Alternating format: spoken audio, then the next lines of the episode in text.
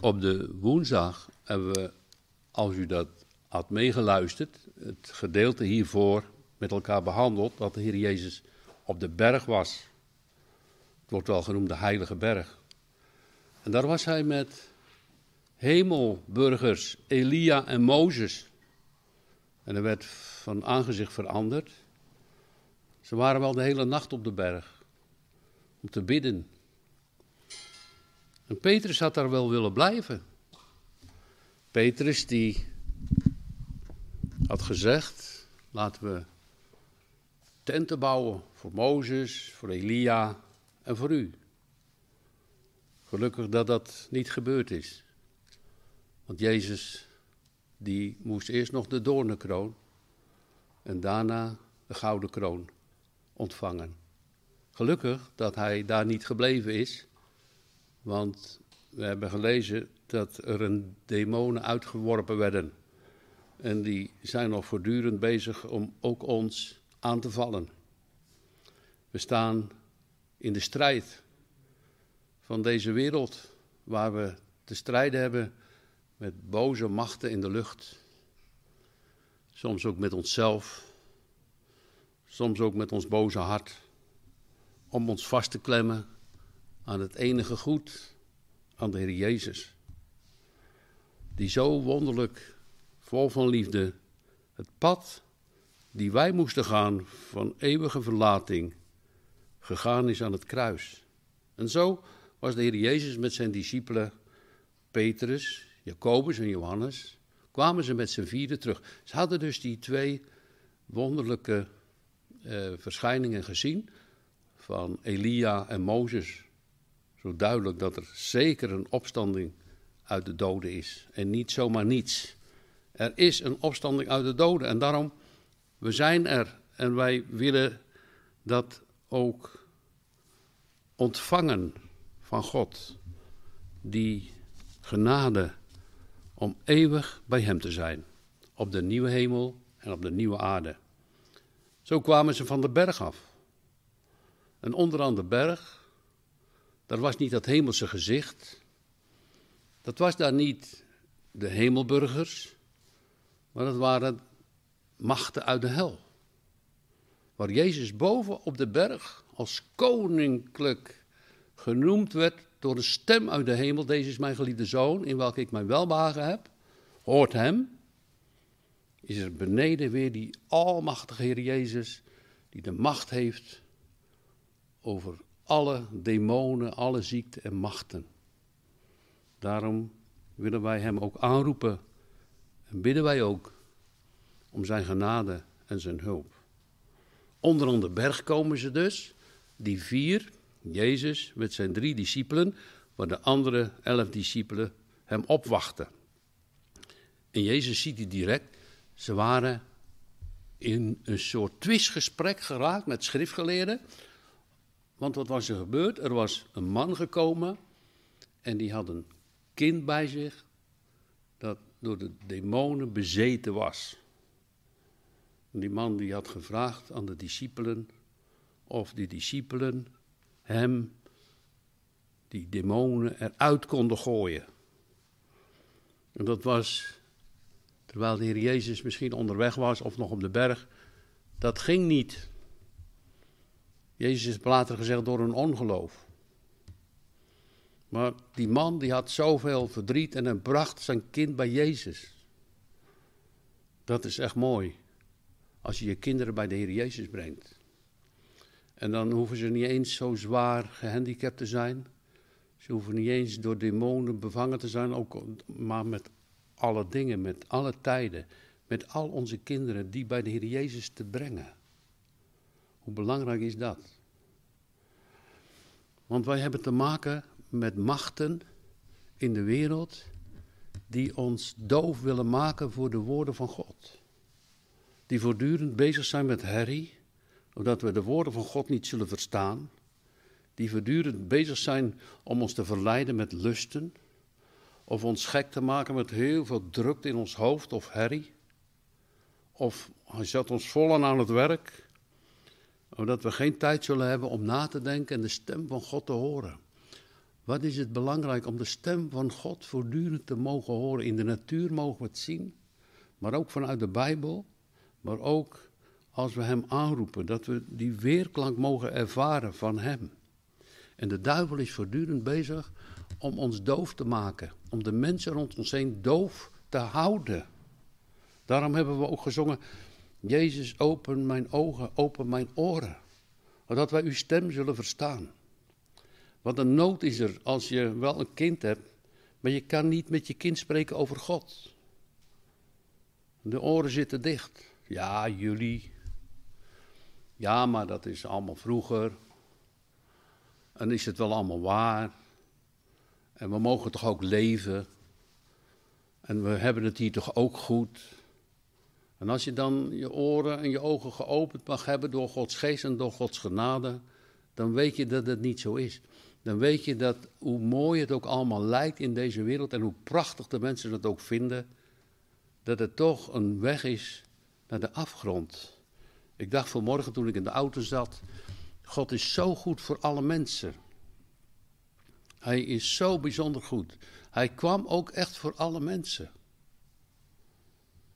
Maar als je zijn stem niet hoort, als je niet in hem mag geloven, dan is hij er nu nog voor alle mensen die leven. Maar hij zegt niet voor niets, hoe lang zal ik nog met u zijn? Hij is werkelijk nog met een ieder van ons. Hij roept ons nog steeds toe. De mensen hier en de mensen buiten ons, de gelovigen en de ongelovigen. Hoe lang nog? En wat gebeurt er als we zullen sterven zonder hem? Dat weten wij. Dat is niet arrogant, maar wij mogen het weten. Dan zijn we of bij hem of niet bij hem. En dan is hij niet meer met ons. Dan zijn we werkelijk in de duisternis. Dan zijn we werkelijk bij die machten die ons voortdurend willen aanvallen. En dat gaan we dadelijk ook zien bij deze jongen die zo verschrikkelijk aangevallen werd door de boze machten. Ik wil u dan ook oproepen dat u voor uw kinderen bidt. En voor uw buren bidt.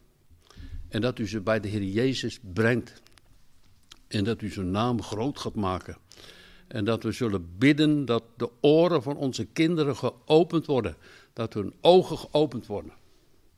Maar niet alleen van onze kinderen, ook voor ons. We hebben dat ook voortdurend nodig. Dat we gaan zien zijn werk. Uh, hoeveel mensen worden er nu niet ook door deze coronavirus in verwarring gebracht? Dit, dat, dat. Als we niet verder kijken dan alleen de omstandigheden, ja, dan raak je in vertwijfeling. Maar wij mogen verder zien. Uw plan is vast. Uw woorden zijn eeuwig. Uw beloften zijn getrouw. Uw liefde is onbeperkt. En uw macht is grenzeloos. Daarom, Heer, hebben we u gebeden. We hebben u gebeden, Heer, voor Wilma van de directie hier. Nou, onder aan de berg is een twistgesprek. En het gaat erover dat de discipelen, die bij de Heer Jezus horen, men dacht wel, nou, die discipelen moeten dat ook kunnen, dat ze dus die duivel uitwerpen.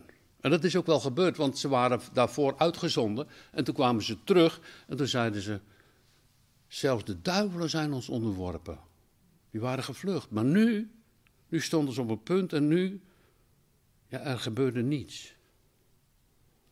En daarom twisten die fariseeën, die schriftgeleerden, met de discipelen. Ja, dat lijkt toch ook helemaal niks. En die meesten van jullie, dat is allemaal flauwekul. Het, het, het klopt toch allemaal niet dat jullie dus meer hebben als wij. Kijk, onze leer is vast in Mozes. Onze leer, en wij horen bij Abraham, want wij zijn Abrahams zaad. Maar jullie, nou zie je wel, het klopt gewoon niet. Anders had je toch die de demonen uit kunnen werpen. Maar we zien ook een vader die vol verdriet daar staat. Zoals die ene vrouw, weet u, die uh, uit het buitenland. Die kwam ook voor haar dochter. En dat is zo belangrijk voor ons. Wat nou dat wij ook liefde hebben voor onze kinderen. Hoe vaak gaat het mis? Hoe vaak zijn ouders niet trots als het heel goed gaat met hun kinderen, maar ze kennen God niet. En ze zijn heel blij met een goede carrière. En ze zijn heel blij als de kinderen rijk worden. Maar God kennen ze niet. Kan je dan blij zijn? Zou je dan niet verdriet hebben?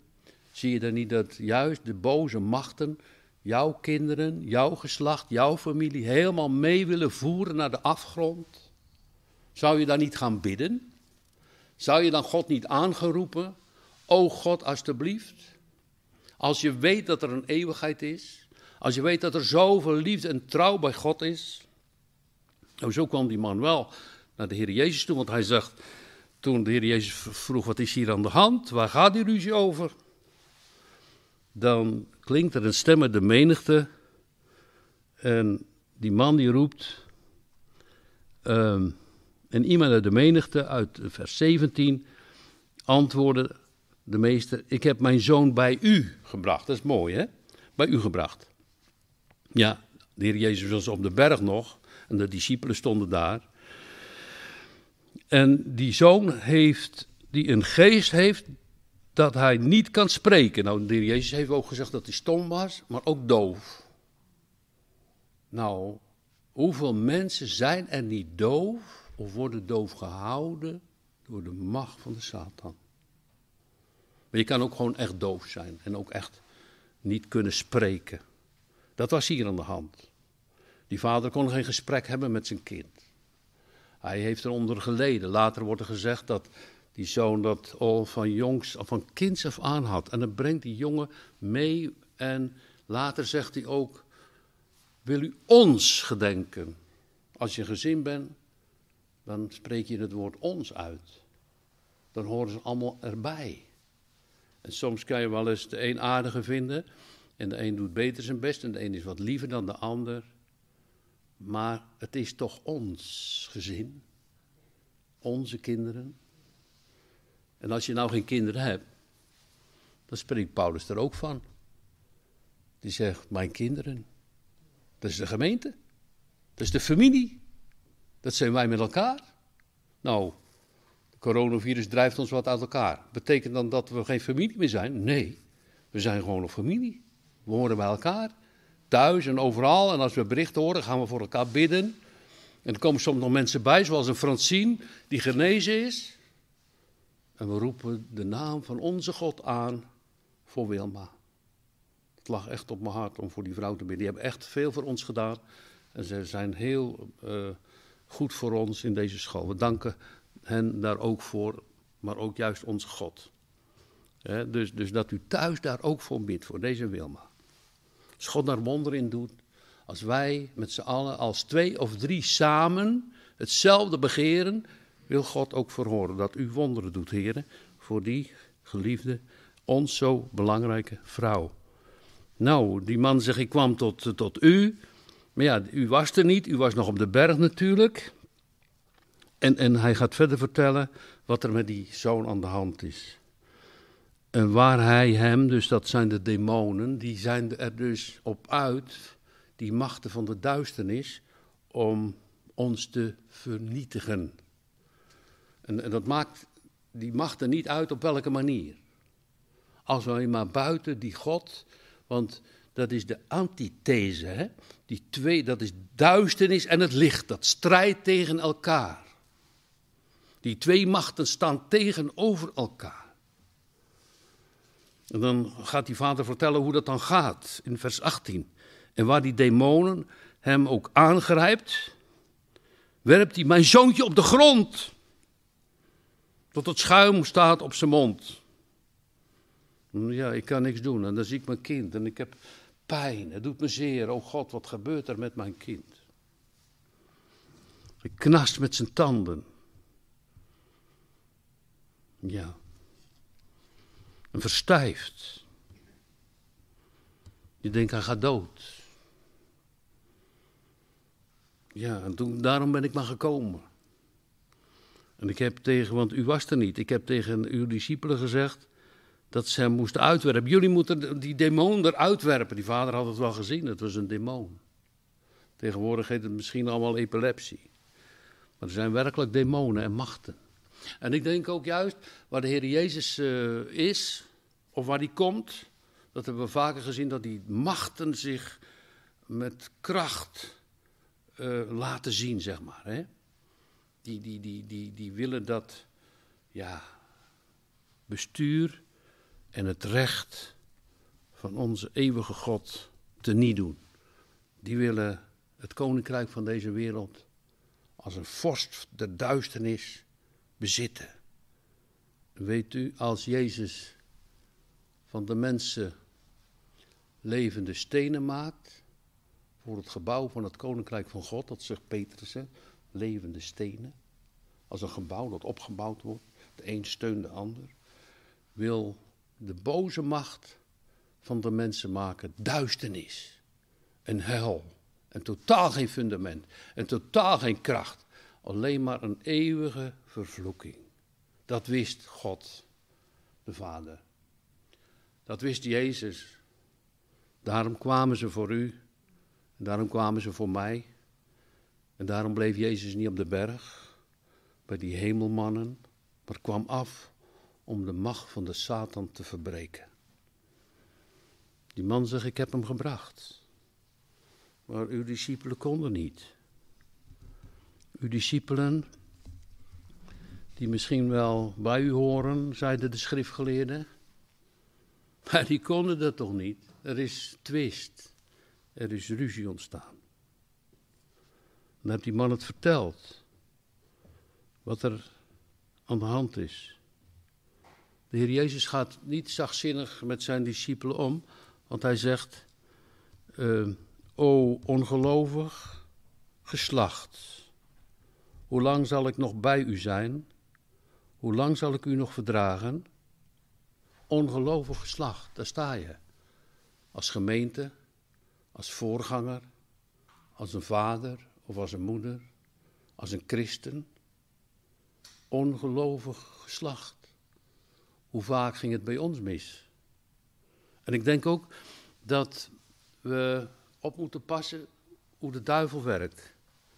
Want als wij wonderen mogen zien, omdat wij um, op God vertrouwen, dan zal hij ons als een luchtballon op willen laten blazen.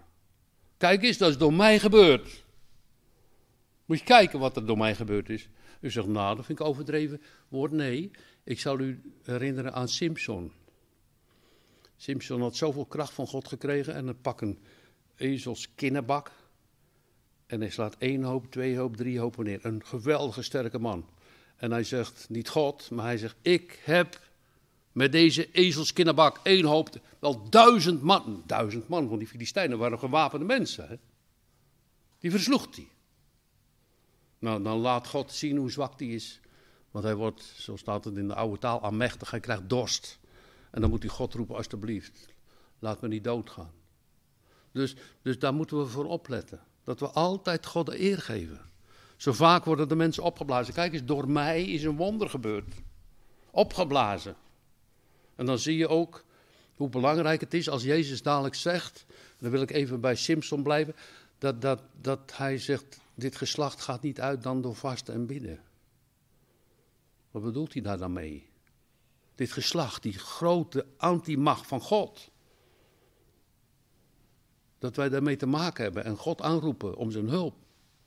Dat zie je terug als, als we slordig zijn in de gebeden en als we dus, dus, dus, dus afgetrokken worden door die macht van de duivel, zoals Simson, dat hij zijn haren kwijtraakt, is zijn kracht weg. Als Simson zijn haren afgeknipt zijn, is zijn kracht weg. Als onze gebeden stoppen, als ons vertrouwen op God weg is, wat zullen we dan kunnen doen? Helemaal niets. En wij kunnen ook zonder hem niets doen. Daarom zegt de Heer Jezus, gij ongelovig geslacht, hoe lang zal ik nog bij u zijn? En dat spreekt hij ook vanmorgen tegen ons. Laten we niet, alstublieft, de heiligste onder ons hoeft niet hoogmoedig te zijn om te zeggen, nou dat kan ik wel. De duivel, ik zei het al, die wil ons opblazen als een luchtballon. En je aan één speldenprik, je bent helemaal weg. We leven uit de kracht en uit de hand van die allerhoogste God. En als er wonderen gebeuren, is het door hem. En heel veel mensen hebben het geclaimd. Kijk eens, door mij. En door mijn doen en door mijn roepen. We hebben ze gezien, we hebben ze meegemaakt. Die zeiden zelfs onbeschaamd, waar ik van schrok, ja maar wij hebben de Heilige Geest onder controle hoor. Zo, Welke controle? Zal God ons niet onder controle hebben? Zal Hij niet de leiding hebben over u en ons leven? Dat zijn werkelijk onbeschaamde uitingen waar je dus gaat aan de grens komt om de geest te bespotten. Pas daarvoor op. Laat je niet opblazen door die macht van de boze die ons in de hoogmoed heeft laten vallen om als God te zijn. Nou, dat zegt hij dan. Ongelovige slacht, hoe lang zal ik u nog verdragen? Breng de jongen maar hier. Nou, wat zal er gebeuren? En ze brachten dat jongetje. Ja, ze hadden de Heer Jezus aanzien komen. Toen waren ze snel naar hem toe gerend, heel die massa. De discipelen zagen de Heer Jezus aankomen, de schriftgeleerden en de menigte die daaromheen stond. Maar die duivelen zagen Jezus ook aankomen. Die demonen. En dat zie je nu gebeuren.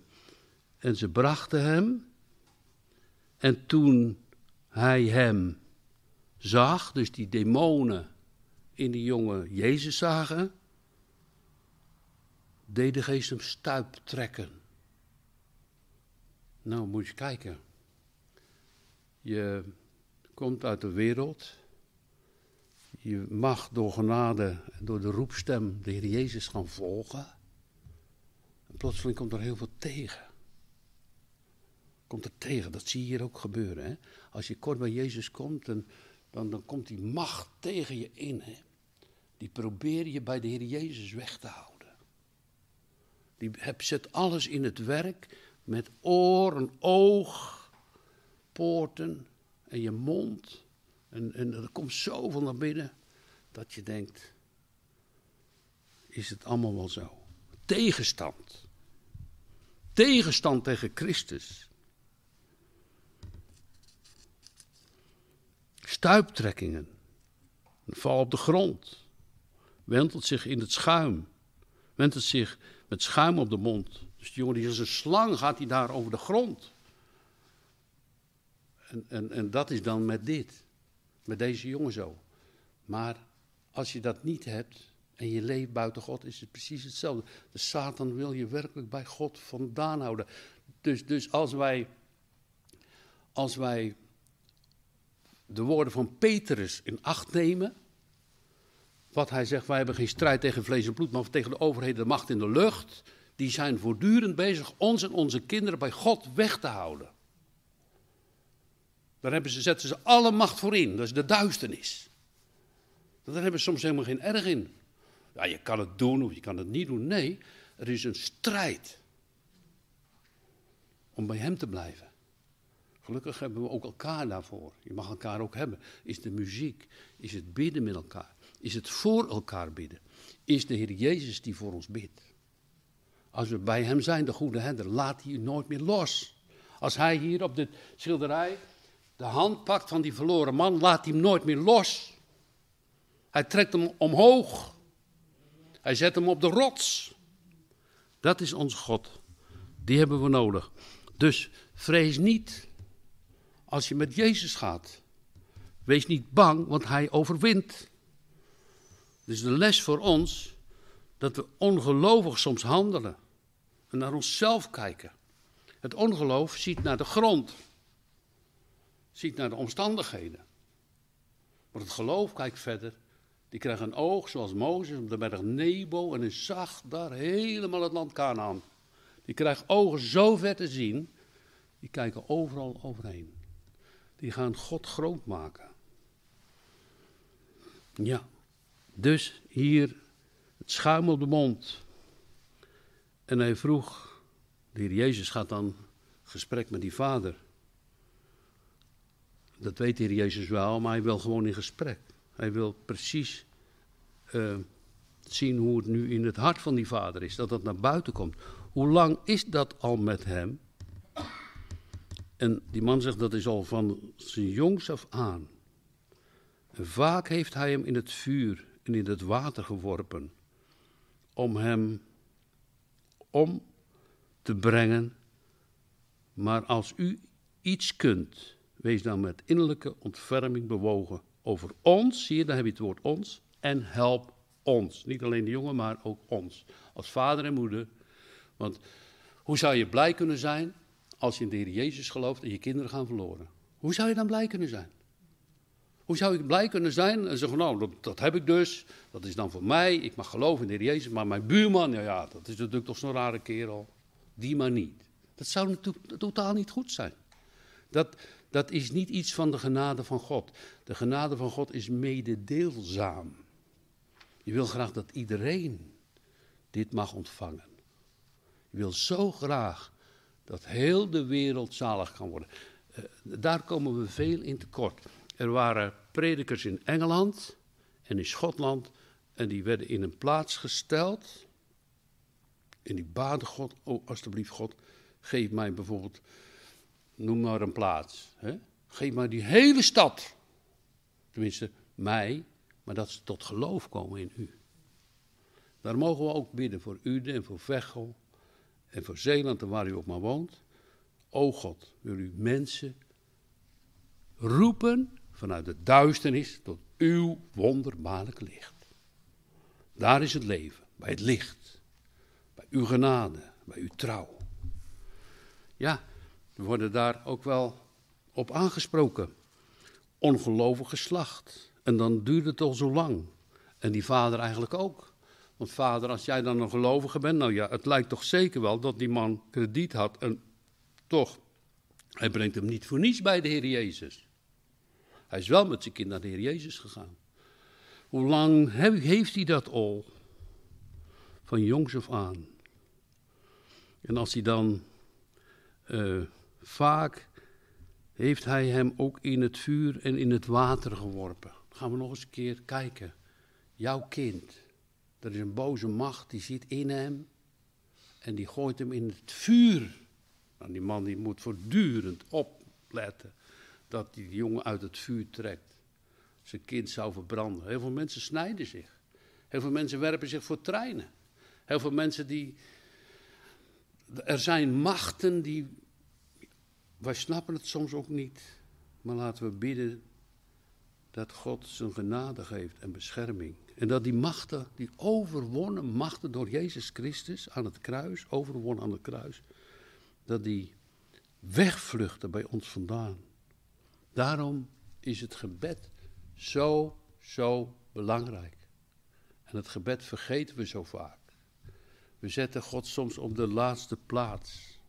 En als de nood en de man komt, gaan we allemaal roepen. En dat is ook goed. Want uh, dat, vind ik dan, dat wil ik dan toch ook wel noemen. Ik, ik las vroeger, hè. Uh, dat stond in zo'n tijdschrift. En ik lees dan zo'n opiniestukje. Ja, maar kijk, nu ben ik ziek geworden. En dan vind ik het ook wel heel laf om nu, terwijl ik nooit gebeden heb, om nu te gaan bidden. Dan ga ik het nu ook niet doen. Wat een onzin. Wanneer zou je dan wel bidden? Komt dat gebed dan uit ons op? Of dat die mensen die nu wel bidden, of dat dat dan wel hun prestatie is? Nee toch. God geeft aanleidingen dat we hem aan gaan roepen. En als je ziek wordt en nood hebt, als je dan niet zou bidden, ben je wel de grootste dwaas. Dat is dus jouw reddingspunt, jouw redder, jouw helper. Daar zak je weg, ziet u? Daar zak je weg in de golven. Hij redt. Hij is er. Mijn kind, Heer, die in het vuur valt. Iedere keer kon hem nog net aan uittrekken. Dan weer in het water. Bijna verdronken. Zo'n boze macht. Het is wel mooi als je kinderen hebt. En je mag God ook voor danken. Maar als je dit meemaakt, dan wordt jouw leven toch wel een heel spanningsveld. Wordt het toch wel heel moeilijk. Het wordt wel heel zwaar. Voor heel veel mensen is het hebben van kinderen ook heel zwaar. Als je, we noemden het al, als ze niet meer naar je willen luisteren. Het gebeurt ook wel dat ze niet meer willen komen. Maar het gebeurt ook wel eens dat ze gehandicapt zijn of heel ziek, omdat je dan voortdurend mee naar het ziekenhuis moet. Of dat ze in een gesticht zitten, dat je ze thuis niet meer kan handhaven. Dat ze opgesloten zitten omdat de machten van de boze hen aangegrepen hebben. Waar blijven wij als gemeente? Met zoveel leed, met zoveel verdriet in de wereld. Zullen we er eens oog voor krijgen, Heer? Dat mogen we wel bidden, oog voor de ander. Dat zongen we toch ook in dat lied? Open mijn handen, opdat we er mogen zijn voor de ander als een licht in de wereld. En daar gaat het hier om. En als de discipelen het niet kunnen, dan heeft de Heer Jezus ze bestraft, maar gaat ook luisteren wat die man zegt. In het vuur. Hij wil hem ombrengen. Om hem te doden. Om hem bij u vandaan te houden. En het is zo vaak gebeurd. Maar hier niet, hier is Jezus. En, en daarom hebben we te bidden. Wees met ons. En dan zegt die man, hij zegt, maar als u iets kunt... Als u iets kunt, het is wel heel, heel erg twijfelachtig, hè? Ja, dat is zo'n zwaar geval ook, hè? Met die jongen. Dat is niet zomaar iets, dat is een macht. Hij spreekt niet, hij hoort niet, hij, hij schuimt. Kijk eens op de grond hier, het schuim op zijn mond. Als u iets kunt. Het is een beetje, toch een ongelovig woord. En de Heer Jezus geeft er antwoord op. Want hij wees dan met innerlijke ontferming over ons bewogen. Want dat gaat ons hele gezin aan. En in principe voor een christen gaat het erom dat eigenlijk, ja, je kan dat natuurlijk allemaal niet dragen, maar het gaat ons de hele wereld aan. Wij kunnen niet zeggen, nou dat was daar en zus en zo. Wij kunnen niet zeggen, daar hebben we geen schuld aan. Ook niet met de Holocaust, als we gedacht hebben aan de dodenherdenking. Waar zo, ik, ik heb me weer zitten schamen. Als het op je in laat komen, hoeveel Joden er niet verraden zijn in Nederland. Door Nederlanders. Waar hier zomaar honderd, meer dan honderdduizend Joden afgevoerd zijn in de concentratiekampen en vergast. Door verraad. Toen kregen ze een paar euro. Kregen ze zomaar tien euro of zo. Kan je zeggen, heb ik niks mee te maken. Wij hebben overal mee te maken. Als je bij de Koninkrijk van God hoort, heb je met heel de wereld te maken. Ja, natuurlijk kan je het niet dragen, maar je hebt er wel mee te maken. En dat ons gebed daarvoor is. En dat we onze belijdenis daarvoor is. Heren, wij waren Europeaan. We waren christen. We zijn uit die geslachten, uit die mensen. Dat je met Daniel gaat zeggen. Heer, ik kom tot u, hoor naar mijn gebed. Vergeef onze zonden nu. En reinig ons hart, ook wat dat betreft. Dat is een weg die God hoort. Dat is een weg... die in die belijdenis en het aanroepen van zijn naam, dat God grote wonderen doet. En hier zegt die man, met innerlijke ontferming bewogen. En dan gaat Jezus een antwoord geven. En die zegt, um, als u kunt geloven, ja, dat is de Bijbel. Als u kunt geloven, alle dingen zijn mogelijk voor wie gelooft. De Heer Jezus heeft daar wel bij gezegd. Als je geloof had als een mosterdzaad, dan zou je tegen deze berg zeggen, wordt opgeplaatst en in, in de, in, midden in de zee gezet. Nou, dat is toch een... Ik, ik heb niet ergens in de geschiedenis dat het ooit gebeurd is, maar er zijn wel heel veel bergen waar wij tegenaan lopen. Heel veel onmogelijkheden waar wij tegenaan lopen. In onszelf en buiten onszelf, bij onze kinderen soms. Dat en dat en dat. En in de wereld soms. En we lopen voortdurend ergens tegenaan, want die macht van de boze staat niet stil. Die wil voortdurend ons bij Jezus vandaan halen. En we kunnen soms helemaal niet veranderen. En dan zit je te vroet en dan bedenk je dit en je wil dat. Je spreekt zo, je spreekt zo. En je soms zonder geloof. En die berg van onmogelijkheden en die berg van jouw probleem, ja, daar gebeurt maar niks mee. Breng dan die berg... voor Jezus. Geloven, vertrouwen op Hem, dat Hij het goed maakt. Dat je op die manier zijn wonderlijke naam mag gaan roemen en gaan loven en gaan prijzen.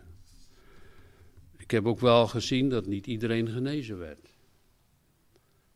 Wij hebben een, uh, jaren geleden, ik denk al zo'n veertig jaar geleden, hebben wij uh, geëvangeliseerd in de plaatsen Rotterdam en andere, en wat bijbels uitgedeeld.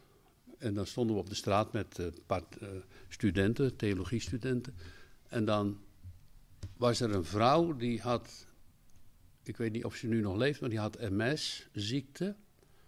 En terwijl wij op de straat waren, was zij de hele avond in gebed. Dat was haar werk. Dat was haar doel. Maar het was ook haar kruis. Haar verdriet. En ze werd niet beter. Ze is vaak voor haar gebeden, maar ze bad zo vaak voor anderen. Gods wegen zijn ook wat dat betreft ondoorgrondelijk. We kunnen niet zeggen dat iedereen blijft leven. We kunnen ook niet zeggen dat iedereen uh, gezond blijft. Paulus werd ook ziek. Maar hier komt het erop aan over de eer van God. Die farizeeën zeggen, ja, moet je kijken. Dat zijn toch uw discipelen? Die hebben u toch opgevoed? Die moeten toch ook hetzelfde kunnen als hun meester? Het gebeurde niet. En daarom gaat Jezus zeggen, als je geloof hebt, zijn alle dingen mogelijk. Maar we moeten ook leren dat het zal zijn naar de wil van God. Naar de heerlijkheid van zijn naam.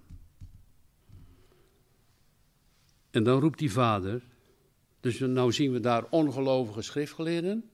De discipelen worden verweten voor hun ongeloof. Die vader kon zijn kind ook niet helpen. Maar daar staat Jezus. En meteen roept die vader onder tranen. Die begint te huilen. Denkt, nou, ja, pff, wat nu? Zal mijn kind geholpen worden? Dus een spanningsveld komt hier. Onder tranen, hij begint te huilen. Tranen biggelen over zijn wangen. Hij, hij gaat roepen. En hij zegt iets moois. Hij zegt iets echt moois. In vers vierentwintig. Hij zegt, ik geloof. Ik geloof. Zo. Heren. Ja, het is zo wankel. Het is zo, zo klein. Maar kom mijn ongeloofigheid te hulp. Ik denk dat dat ook een echt gebed is. En, en, en, en ik denk dat ook God kijkt verder. Hè? Als alleen maar naar woorden. Kijk diep in je hart. Maar die kijkt ook naar die liefde van die vader voor die zoon. Kijk, als, die, als Jezus die, die, die stem hoort daarboven op die berg, hè, dan luistert Jezus. Hè. Deze is mijn geliefde zoon in welke ik mijn welbehagen heb gehoord hebben. Dat is de stem van de vader voor hem. Dat is een krachtbron in Jezus. Dat is een liefdesuitdrukking van de vader. Maar hier heb je een vader met zijn zoon. Die geen communicatie hebben, alleen maar nood, alleen maar ellende, alleen maar duisternis. Ik geloof, dat het is wankel, Heer, uh, maar, maar kom dan mijn ongelovigheid op. Dus hij, hij, hij bidt niet alleen voor zijn zoon, maar hij bidt ook voor zijn ongeloof. Dat, dat God hem dat geloof in zijn hart legt en helpt. God ziet daarnaar uit, hè? Naar gelovigen. Hij zegt... Uh, Van sommige mensen buiten Israël, zo'n groot geloof heb ik in Israël zelfs niet gevonden. Dat vindt de Heer ook geweldig als dat gebeurt. Maar wij moeten wel weten dat het geloof van hem komt, toch? Dat geloof is, zoals Efeze twee zegt, een gave van God. Dat komt toch niet van onderop? Dat komt van hem. Dat is de kracht die doorbreekt de demonische luchten en machten... die in ons komt en die gaat uitroepen, het is waar, u bent God, dat is één. U bent de drie-enige God. Wij belijden dat u het bent. Dan mag je ook belijden en zeggen, al was je zo vroeger zo doof als iets, zag je de schoonheid van de Heer Jezus niet, mag je ook zeggen, u bent ook voor mij gekomen. Nou, dat is toch een wonder, hè? Dat hij kwam... En dan moet je je naam eens invullen. Voor mij. Piet. Tony. Herman. Voor mij? Ja. kom dan mijn ongelovigheid te hulp. En help mij, Heer. Zo staat die man daar te huilen. En toen Jezus zag dat die menigte samenstroomde, dan gaat Jezus niet demonstratief daarmee doen. Dat, dat, dat betekenen die woorden nou echt niet. Want Jezus heeft soms heel vaak dingen gedaan in het verborgen, zegt, zegt, spreekt er niet over. Maar wel dat Jezus wil laten zien dat hij alle macht heeft in de hemel en op de aarde. En dat hij al vooruit, voor zijn grote verdienst aan het kruis, de Satan al alle macht uit handen neemt. Bestrafte hij de onreine geest. En zei tegen hem, geest die maakt dat de jongen niet kan spreken. En die doof maakt, daar hebben we het al over, met elkaar over nagedacht, hè? Dat, dat je dus die stem van God niet meer hoort. Dat is heel erg. Ik beveel u, ga uit hem weg en kom niet meer in hem terug.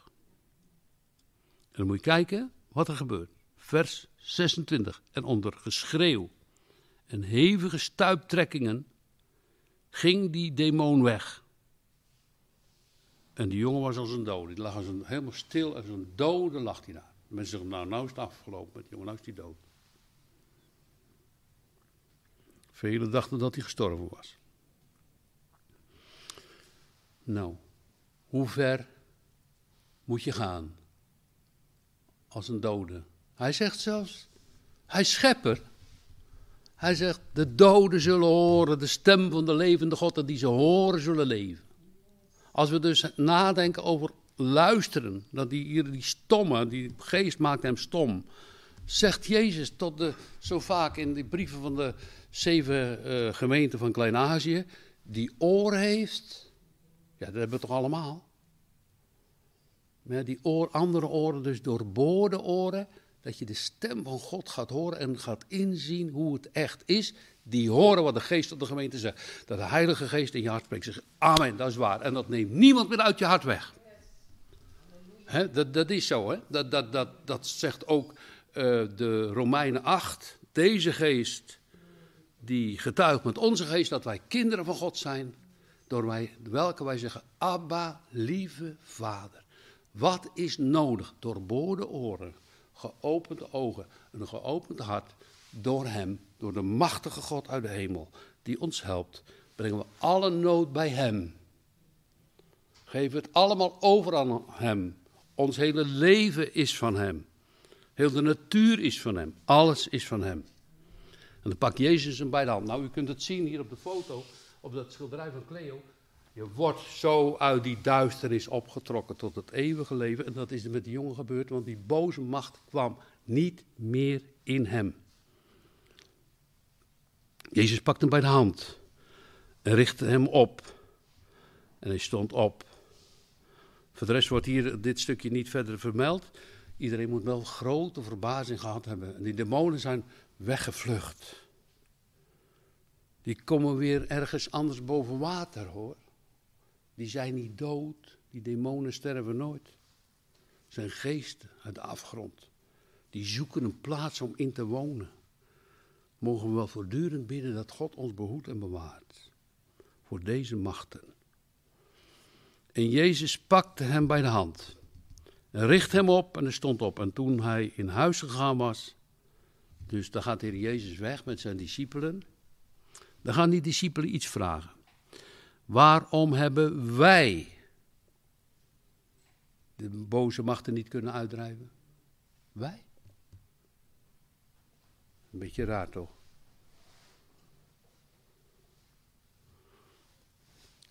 Wij, Jezus zegt, zonder mij kunt gij niets doen. Maar in zijn naam mogen wij die demonen uitwerpen. En dan zegt Jezus er iets bij. Want dit soort, die, echt die boze, er zit dus ook gradatie in, hè? Die demonen, kan nergens anders door uitgaan dan door bidden en vasten. Kijk, en, en als je gaat bidden en vasten, dan ga je zo lieverlee je ik-gerichtheid verliezen. Als je gaat bidden en vasten op de goede manier naar het woord Gods, dan ga je je eerzucht verliezen. Als je gaat bidden en vasten, dan ga je je wellusten in allerlei dingen worden verminderd. En ook hebzucht, zei ik al, je gerichtheid voor jezelf. Je raakt het min of meer kwijt door vasten en bidden. Zo was Jezus van de berg gekomen. Biddend, hij ging naar de, de berg op om te bidden. Hij wordt beantwoord door zijn vader.